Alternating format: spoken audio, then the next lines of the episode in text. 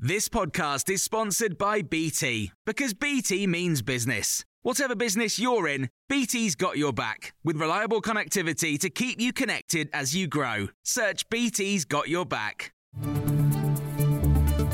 This is the Times evening briefing on Thursday, the 31st of August. The National Education Union says it's absolutely disgraceful that a few days before the start of term, schools are told that some of their buildings are unsafe and can't be used. 104 schools have been told by the government to immediately stop using any buildings that are made with a type of concrete that's prone to collapse. Some schools will have to relocate children to other teaching spaces. Niamh Sweeney, the Deputy General Secretary of the NEU, has spoken to Times Radio. It will cause disruption disruption to schools, uh, to children and young people. We don't know how much yet, but I'm sure that head teachers are extremely concerned about what the cost of this will be to them.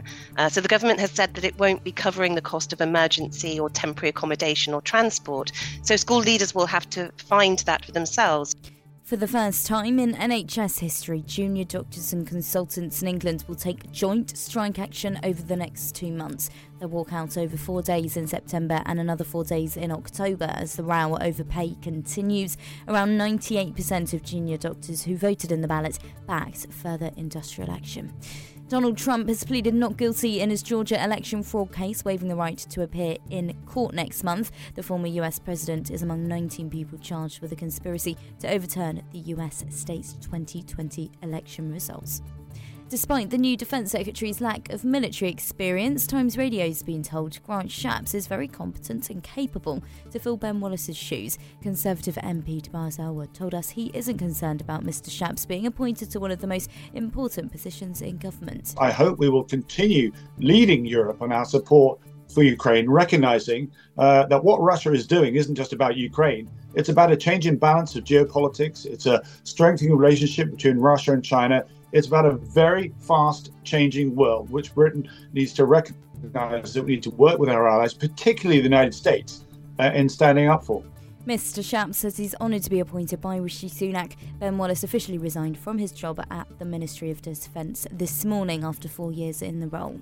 The chair of the Home Affairs Select Committee, Dame Diana Johnson, has told Times Radio an overhaul to the police disciplinary system is long overdue.